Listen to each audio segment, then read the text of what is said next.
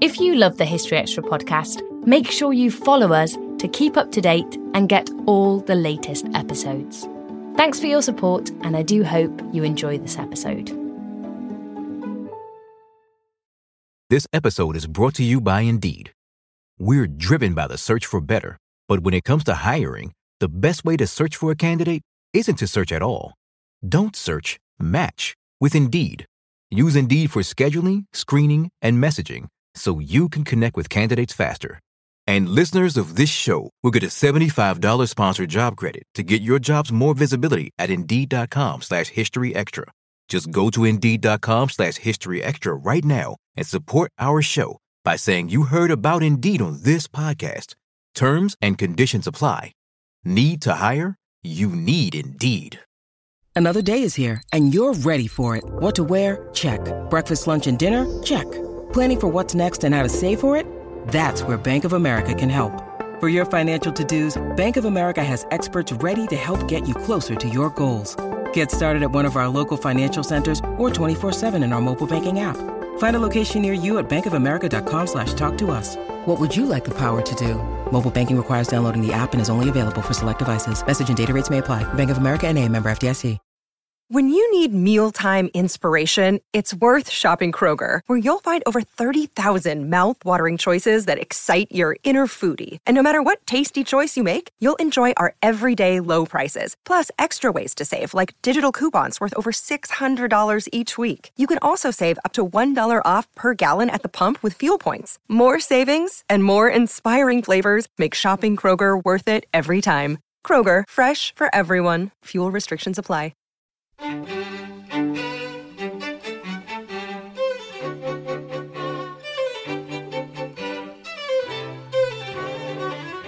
It's such a material connection with the past to see these objects that are all completely handmade, often beautifully decorated. They've lasted in many, for the ones in this project, for over a millennia.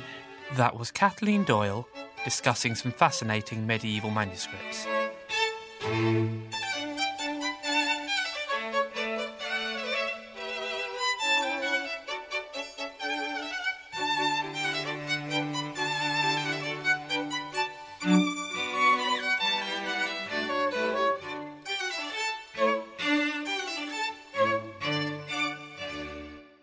listening to the History Extra podcast from BBC History Magazine.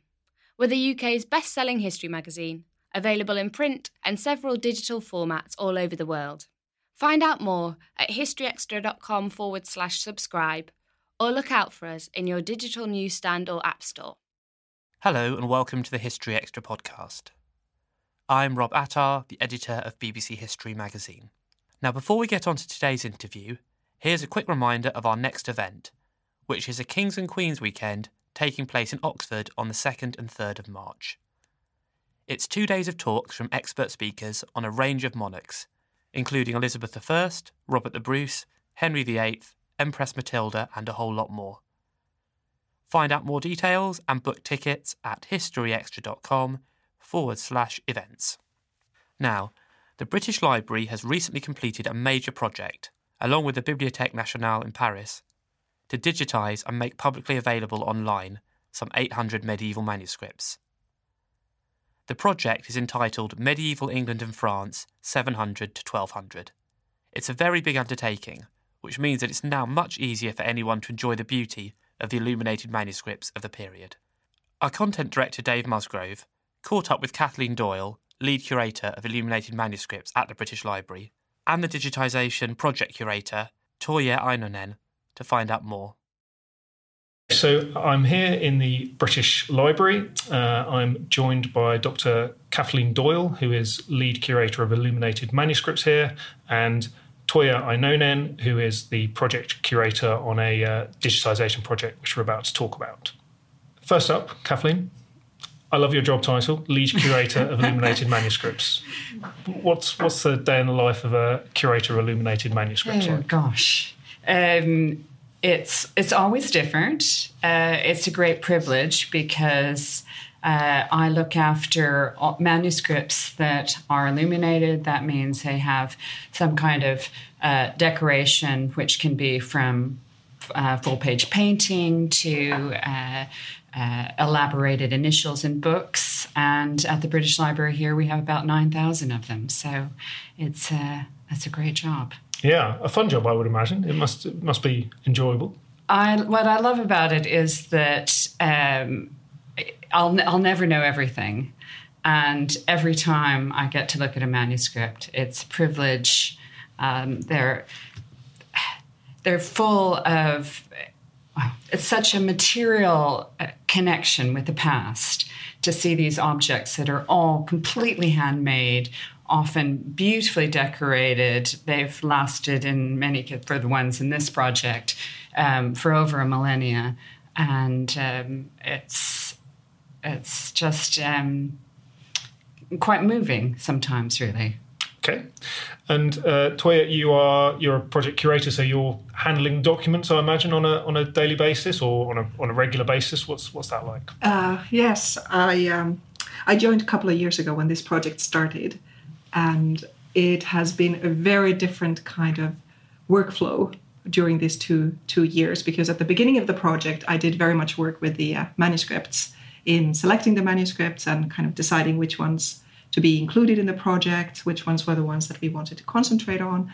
But as the project has gone forward, there's been so many different stages that a lot of my workflow has been quite administrative and following up that the uh, processes that the, happen here within the library within this entire two year period that they go smoothly and that they we are meeting the targets we want to meet uh, for the publication of, of that just happened a few weeks ago. Yeah. Okay, so um, the, it's a it's a two year project that you've been working on, and uh, essentially it's to have uh, digitized 800 manuscripts, uh, 400 of which have come from the British Library, and 400 of which from the Bibliothèque Nationale in France, and they uh, date from 700 to 1200 AD, so they are late Anglo-Saxon, uh, early medieval uh, manuscripts. Um, what more what more do I need to know about this project? How's how's it how's it been uh, progressed and how did it start? It started with an approach from the Polonsky Foundation, which is a, a private foundation that encourages um, research and promotion of cultural heritage. Um, Leonard Polonsky uh, was educated in France at the Sorbonne, and he was very interested in promoting um, a resource that brought together the two great collections from the Bibliothèque Nationale de France and the British Library. So we explored lots of different ideas about what might be possible, and we chose this area, area um, partly because it works um, in tandem with the, uh, the launch of the Anglo Saxon Kingdoms exhibition, which is on now at the library, but also because there's um, it was such a period of fruitful cultural exchange between Normandy, France, and England. There are lots of English manuscripts that are in Paris that have now been digitized as part of the project. And similarly, we have French manuscripts and Norman manuscripts that are here that traveled with um, uh, political figures and church uh, figures that went back and forth. Artists went back and forth. So it's a really exciting and innovative way to make all of this material available for the first time online. Okay, so tell me about the, the digitization process. What's what, what's actually happened? Well, in the actual digitization process, it's uh, it starts from uh, selecting the manuscripts. What do we want to include? After that, uh, we have had a um, conservator to check all, all, the manuscripts to make sure that they are fit for the digitization and that they're in a condition that won't uh, deteriorate through through the digitization aspect. After the checks, the manuscript went to the photographers. We had two photographers working for a year and a half just solely on this project here at the British Library. And uh, the same amount of work was done at the BNF as well to just get them photographed. So it's very manual labor, one page at a time, one image at a time uh, that the photographers can can do. After that, when we get all the images, of course, we need somebody to check that the images are there. And um, they're all public access. Anyone can look at these uh, these documents on the Correct. on the viewer, as you said. Um, and uh, and there's lots of amazing, fantastic detail there. Um, there's lots of beautiful illuminations. My question to you is. Um, what's in it for the for the lay user, for the non-expert, the person who can't uh, read medieval Latin, can't uh, can't get to grips with the paleography. Obviously, there are some some fantastic, beautiful images to see. Mm. But is there is there much else for for the lay reader to to get out of it? We very much were aware of that, and so we, the other aspect of of the project is that in addition to the website that Tuija's just described, where you can bring up manuscripts side by side and in look at incredible detail. Here at the British Library, we've built a new curated website aimed at ex- exactly the audience you've just described. So, this is for interested um, people anywhere in the world um, at any level, really. We have um, 24 articles, we have very short descriptions of the um, of each manuscript of, of a collection of about 110, so the sort of highlights of the 800, if you will. Um, we eschew all jargon and explain terms. I think there are seven or eight videos on how to make a manuscript. We commissioned um, a calligrapher and artist to basically show all the steps from preparing the parchment to gilding to doing the design uh, we have two um, interviews with professors of history talking about how, what these manuscripts can tell us about the relationship between England and France at this time. So we're very much hoping that this is a way into this material for anyone who's interested in art and history, in uh, law, music uh, from this period.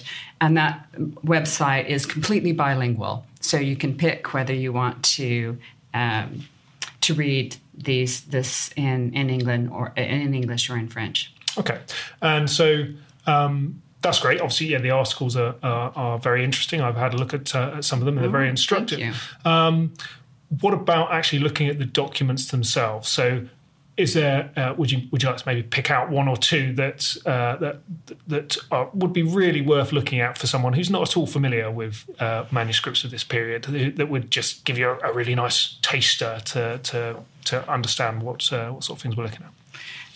We have included some really spectacular manuscripts. And as an art historian I, I suppose uh, one of the uh, I would perhaps choose an incredibly detailed psalter that was made in Canterbury. It's um, a copy of a uh, something that was originally a continent, continental manuscript. It's, it's, known as the Canterbury Psalter, but it's now in Paris in, in the uh, the uh, Bibliothèque Nationale. Uh, it has a series of eight full t- page frontispieces with lots of little scenes telling the whole history of creation, and then a really um, elaborate presentation of the Book of the Psalms in all three of St. Jerome's uh, translations or versions of the Psalms. It's got a, um, an Anglo Norman French. Um, translation written above one of these, and um, a couple of pages with Old English as well, and all of that's illuminated. Um, Conversely, there is um, a spectacular uh, gospel book, so the, the four gospels that is, was made in Normandy in Préaux, it's near um, uh, Rouen, that's now in the British Library. So we, we've sort of been able to have this virtual reunification of, of these um, works of art, really, where hundreds, literally hundreds of medieval paintings survive. And they don't, that doesn't, that's not the case in any other media. We don't have hundreds of medieval wall paintings. If you go to the National Gallery here, you see the Wilton diptych, but here on these two websites, um, there's the opportunity to see thousands of, of painting, and they're they're often gilded, so the the gold will catch the light. Uh, sometimes there's silver, uh, which can be tarnished or not. Also very um, bright and luminous, and and then of course um, painted or um, um decorated um, images and illustration to these texts. What I'm wondering about is um, where, where, did this this style come from? Where did the the idea of illuminating manuscripts actually arrive from? What's the what's the, what's the derivation of this? Well, the it, it's uh, the earliest illuminated manuscripts we have are probably fourth and fifth century. It seems to be a very early from from the classical antique um, tradition. Uh, you, it's possible that this idea arose from the um, making stylized small decoration to separate elements of the text. So even in something like um, Codex Alexandrinus, which is a fifth century copy of the Bible, you have uh, little palm trees uh, between books. So the in the Christian tradition, um, there doesn't ever seem to have been any um, problem with the idea of making manuscripts um, uh, the most beautiful and uh, and the and embellishing the sacred text. And of course, a lot of the manuscripts that we have in the in the project are um, biblical texts of one kind or another. Uh, but there's also um, a, a, tradition of including any kind of a, a, text with an author portrait. So the portrait of the person writing out the book, of illustrating uh, episodes um, in the text. I, think it's with with something that doesn't have page numbers and can maybe be a little bit hard to find your way around if you start each chapter or each book with an illustration. It not only provides a sort of visual commentary on the text, but it also may help in um, navigation and and how you how you use the how you use the book. Okay. Um, you mentioned earlier that um, that the the documents that have been uh, digitized for this project, um, uh, well, they're currently in the, the, the English and French uh, libraries, but they weren't necessarily, you know, haven't been there the whole time. Mm, they've, they've mm. moved around. So, how relevant is the fact that that we've got this equal split of documents from the French and the and the British side. Is it is that actually telling us anything? Because these these documents, you know, they may well have been made in England, they may well have been made in mm-hmm. France, and they've, have crossed the channel. Is it is that telling us anything? I think it, it, it's telling you, uh, uh, showing the the great riches of these two national libraries that we could um, digitize 400 manuscripts each, and we still haven't from this period of 700 to 1200, and there's still more to be done. Um, that's, of course, in. Um, thanks to great collectors. Uh, originally, as you probably know, the, the, British Library was was part of the British Museum, so the foundation collectors of uh, collections of, of of Harley, of Sir Hans Sloane, Sir Robert Cotton, and then later in, in um, 1757, the edition of the, the royal manuscripts, around two, 2,000 manuscripts. So the, these uh, um, early collections, which now form part of the, the national heritage, um, I think they, they show, and, and, and of course we're, we're still adding um, to it with uh, with gifts, donations, and, and acquisitions. Um, the the interest in preserving the past and um, preserving, in the in case of these illuminated material, these great works of art. This episode is brought to you by Indeed. We're driven by the search for better, but when it comes to hiring, the best way to search for a candidate isn't to search at all. Don't search, match with Indeed. Use Indeed for scheduling, screening, and messaging so you can connect with candidates faster. And listeners of this show will get a $75 sponsored job credit to get your jobs more visibility at Indeed.com slash History Extra. Just go to Indeed.com slash History Extra right now and support our show by saying you heard about Indeed on this podcast. Terms and conditions apply. Need to hire? You need Indeed. We don't always realize just how much our negative thoughts and experiences stick with us and weigh us down. You may find your brain constantly running through a highlight reel of bad moments. That comment your friend made last week that hurt your feelings, that frustrating thing your mum does, or that silly thing you said in a meeting. Maybe it's time to get it all off your chest, whether it's a tiny annoyance or something much bigger. Talking about it can give you some relief and lead you to a potential solution. That's where therapy comes in. It's a safe space to share whatever's weighing you down and learn to process it so your internal highlight reel can focus on the good stuff. And BetterHelp offers affordable online therapy on a schedule that works for you. Connect with a licensed therapist by text, phone, or video call. Start the process in minutes and switch therapists anytime. Let it out with BetterHelp. Visit betterhelp.com slash historyextra today to get 10% off your first month. That's betterhelp, H-E-L-P dot com slash historyextra. eBay Motors is here for the ride. With over 122 million parts, you can make sure your number one ride or die stays running smoothly. Brake kits, LED headlights, bumpers, whatever your baby needs, eBay Motors has it. And with eBay Guaranteed Fit, it's guaranteed to fit your ride the first time, every time. Plus, at these prices, you're burning rubber, not cash. Keep your ride or die alive at ebaymotors.com. Eligible items only, exclusions apply. What does it tell us, um, the, the existence of these manuscripts? What does it tell us about cultural contact uh, across the channel during the period? Is it is it going to illuminate us on that at all?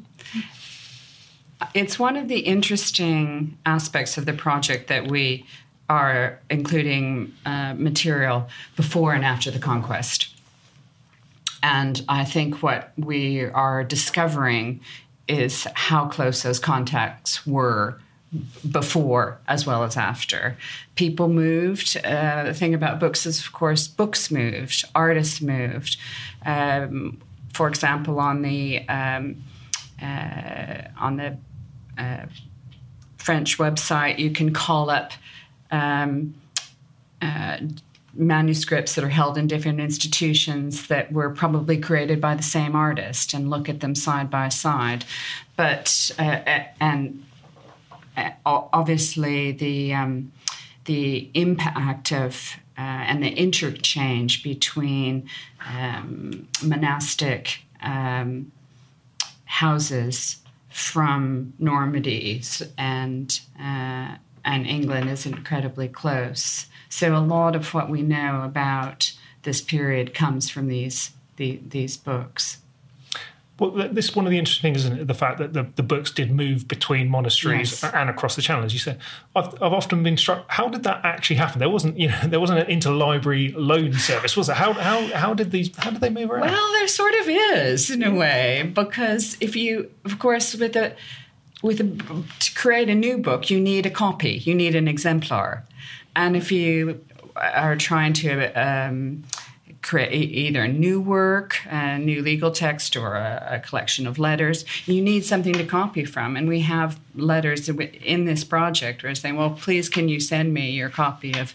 Um, Augustine or wh- whatever, because we uh, we we need to we'd like to make our own copy, and so sometimes sometimes scribes were sent to if the books couldn't be moved, but sometimes the books were were sent and then came back, and that, and that's exactly why I think another reason I think you see these very close artistic connections because there's lots of circulation of, of text and ideas and artistic styles and people uh, copy and and get uh, take ideas from each other. So that's nice. So so there uh, there are actually letters existing from abbot of Fleury to abbot of. Okay, we're looking at, uh, at the, a, a piece. Tuija's uh, just called one up. yeah. Do you want to? Oh, it's just that again. I wanted to bring it back to the website. Um, there's an article there just explores this circulation of manuscripts before 1200 and uh, how how did the manuscripts travel around and why did they travel around in a very accessible manner. It's it's very very quick and easy and in a way entertaining read as well because for example here we have an example where um, Lanfranc, who was Archbishop of Canterbury uh, from 1070 onward, um, who uh, had a lot of connections to the continent and to Normandy because he had been a, a abbot of Bec before coming to uh, to Canterbury. Uh, he sends a letter uh, and requests a copy of his own work, so work that he has written and composed. He sends a letter to the continent asking, "Could I please have a copy of my own work sent to me, so that it can be then copied in Canterbury?" So it, it just means that when he came came to Canterbury, he probably didn't bring his own book with him. He just left it at the library at Bec, and then they uh, they sent him a copy, and now we have copies of that here in England as well. So we can trace this this movement of the of the uh, the manuscripts across the channel between monasteries. Do, does that mean that the style uh, uh, between English and French manuscripts is similar, or can we see marked differences between the two? Absolutely. Another reason that we were interested in focusing on England and France, it was representing the strengths of the two uh, libraries collection, but also because precisely because people and books move so much at this period, often we we're, we can't tell, or it's not easy to tell whether it's an, it was made in England or France. Of course, if you're a, a a trained um, scribe in France, and then you come to an English um, monastery, you're not going to change the way that you write. Uh, and so we wanted to have the opportunity to be able to explore that a bit further by digitizing the full manuscript. Obviously, this is going to give researchers um, an opportunity to see whether um, scribes collaborated in the same book. This is something that Professor Julia Crick um, talks about in her um, uh, interview on the on the website, and how this tells us about it gives us information about who's moving where. Even if we don't know who they are, we can see that some scribes are showing uh, they're working in England, but they're writing in a continental style. So we're really hoping that this is going to open up and, and tell us even more about these this con, um, complicated web of, of interactions and um, uh, the the transfer of knowledge as well as as the transfer of books. So you think it will be possible to to identify individual scribes perhaps through the way they're writing things, or or more through the the style of the illuminations? I think both? both? are true. Um, the scribes with the handwriting, definitely. That some of the decoration, particularly in the early part of this um, period, is probably scribal as well, and it's effectively elaborate, large elaborated initials. When you get to the more detailed painting, like we were looking at in um, the Canterbury Psalter, and some of these um, incredibly um, elaborate initials or illustrations, we're probably looking at traveling commercial artists. And indeed, there's um, one who's called uh, uh, an artist who's works in both Normandy and in England. He's called the itinerant. Well, a, a, modern scholar has called him that because he's he's moving around a lot. So that's part of the rationale for the similarities. Um, it's probably some aesthetic choice as well. Mm. I, I mean, there's um, there's been a lot of work done in Bayeux tapestry scholarship in mm, terms of trying mm. to uh, seeing similarities between work in, for instance, Utrecht Psalter and uh, and Prudentius's Psychomachia, which is which is another one of your documents, yeah, fa- Fabulous. Uh, um, which maybe uh, maybe we can pull that one up while we're chatting about it. Yeah. Um, uh, showing how you know the, the, the, tapestry, the embroidery seems to have been influenced by the artistic style in those documents. Presumably, that's an example of, of how you can trace these these artists and the artistry between the two. If, you know, if you know where one document has been held yes. for a little while, you can kind of sense. Yes, that no, that's that's an excellent point. Uh, one of the two you mentioned that we've we've newly cataloged and provided lots of information about these manuscripts. So, one of the things that it allows us to do, if you want to say, well, show me all of the manuscripts that were made in Winchester or made in Canterbury or made in um, Paris or Rouen, then you can do that, and then all of a sudden you can put you can you can put up to four manuscripts on the same um, website page and you can say, oh, okay, well, actually, that looks like a lot like that. Either the scribe or the artist. And so I think we'll be able to then um, build some more connections um, because of this digitization. Yeah. Tell me about what we're looking at. Oh, this yeah. is this is great. Oh, this is uh, this is one one copy that we have here here in library of the Psychomachia, which is the War of the Soul. So it's a allegorical work, um, meaning that um, seven virtues and seven vices are presented as human figures uh, and battling for a human soul. So it's it's a it's almost like a comic book in a way of uh, of of these illustrations. They are done in a very distinct line drawing kind of style, and uh, it's just a fantastic imagery about uh, different um, actions that these uh, humans that are embodying the virtues or vices uh, do to each other. We, talked a little bit earlier about how um, how you can sometimes see the the artists within these within the manuscript. Sometimes mm, you, you, mm. we think they might have inserted themselves in in some of the in some of the um, illuminations. Um, are there any other ways that we can see the hands behind the documents? Do we ever see the people who actually made them within the within the manuscripts? Sometimes the um, uh, scribes will sign uh, their names or describe the circumstances of which they wrote it at the end of the book. And, this is, Tuija said, it's a, in a colophon saying, in, in the year X, I finished this under the reign of, you know, Y. Um, but thinking of the um, uh, artists literally inserting themselves into the book, I was thinking of I don't know if we can call it Edwin Psalter, Arundel 157, where there's this interesting um, image of under Saint Benedict of um, uh, a monk holding a book. Uh, and there's been lots of discussions whether that person, whether that's a sort of is this the is this the artist? Is this the scribe saying, you know, here I am? There he is. That's, that's what I was referring to. Yeah, yeah, yeah. It's rather and and I liked very much um, that. So you can you can even see the detail here. The little book says uh, is it's abbreviated, but it says the book of the Psalms. So it's probably this very book which he's offering to the saint. And then he around his um, uh, habit uh, if you go back down, he has it's written on his um, on the belt, the belt of humility. So uh, it's maybe it's I don't know if it's very humble to present yourself.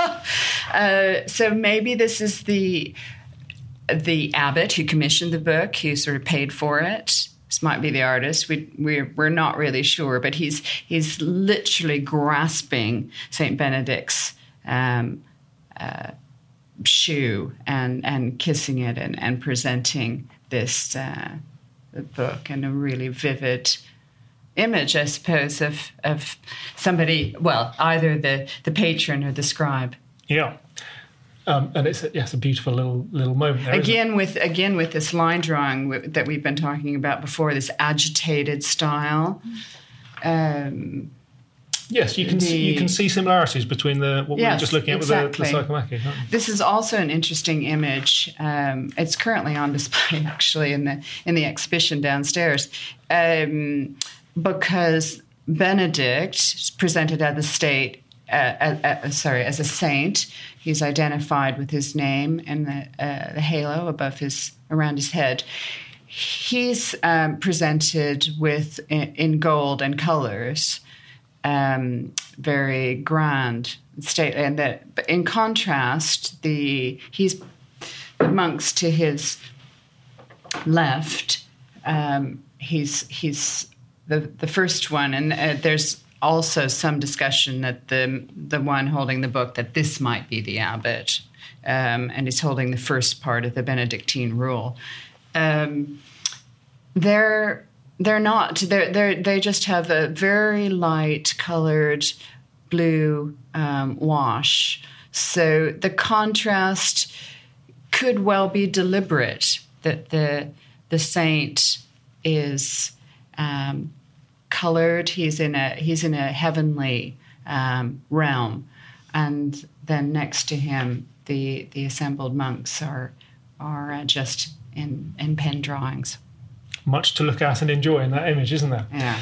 Um, is this? Uh, would it be fair to say that the, the illuminations in these manuscripts and indeed the scribal work is broadly the hand of men, or do we see? Do we know whether women were? Well, that's the problem. we don't know. There, uh, there has been a lot of discussion, and there's some documentary evidence. We know nuns were writing. Um, I think in um, near Canterbury.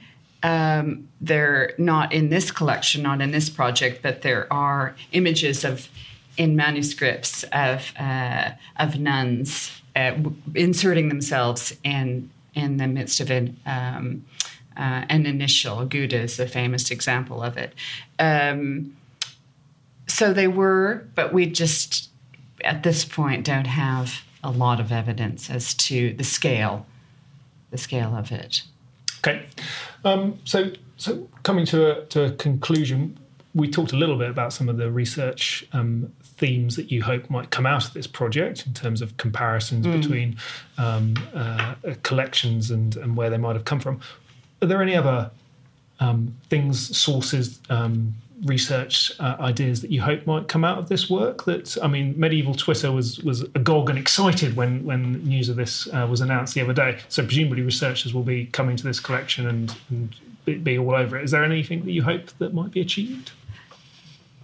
I hope both. Well, it's going to be, and and uh, we've this is where we were just in, in Paris for the official launch last week and talking to um, academics there, and this will be absolutely transformative for their research because uh, so many questions can be answered by using the digital images.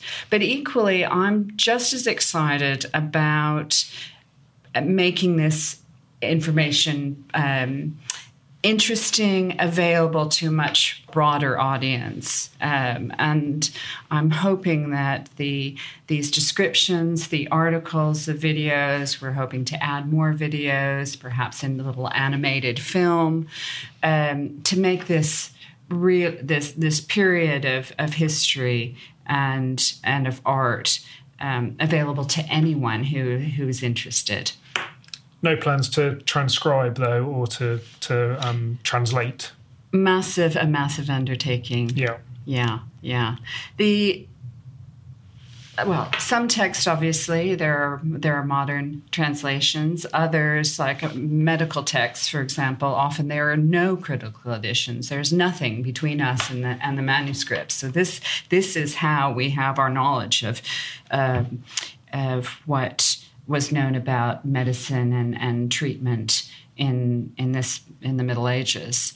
Um, so there's lots to be done. Well, um, thank you very much, Kathleen. Thank you, Tui, for um, uh, an, an, excellent introduction to what's a, a brilliant resource and one that thank I'm sure I'm sure our listeners will very much enjoy having a look at. Thank Wonderful. you very much. Thank, thank you. So that was Kathleen Doyle and Tuija Ainonen talking about the Medieval England and France project. And if you'd like to know more, visit the website bl.uk forward slash medieval hyphen English hyphen French hyphen manuscripts.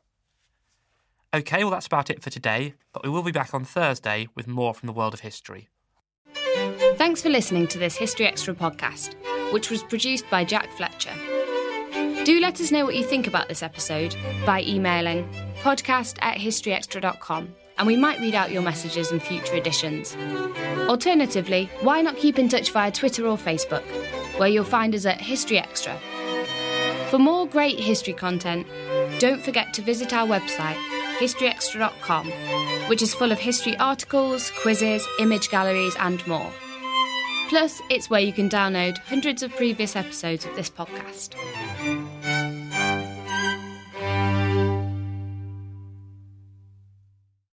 A collision between a Chinese jet and an American spy plane. He came and rammed into our left wing. With relations increasingly strained, what are the chances of things spinning out of control? The Western world was asleep. I'm Gordon Corera. I'll be exploring the friction in this most important of relationships and asking Has the West taken its eye off the ball? You cannot ignore China. From BBC Radio 4, this is Shadow War China and the West. Listen wherever you get your podcasts.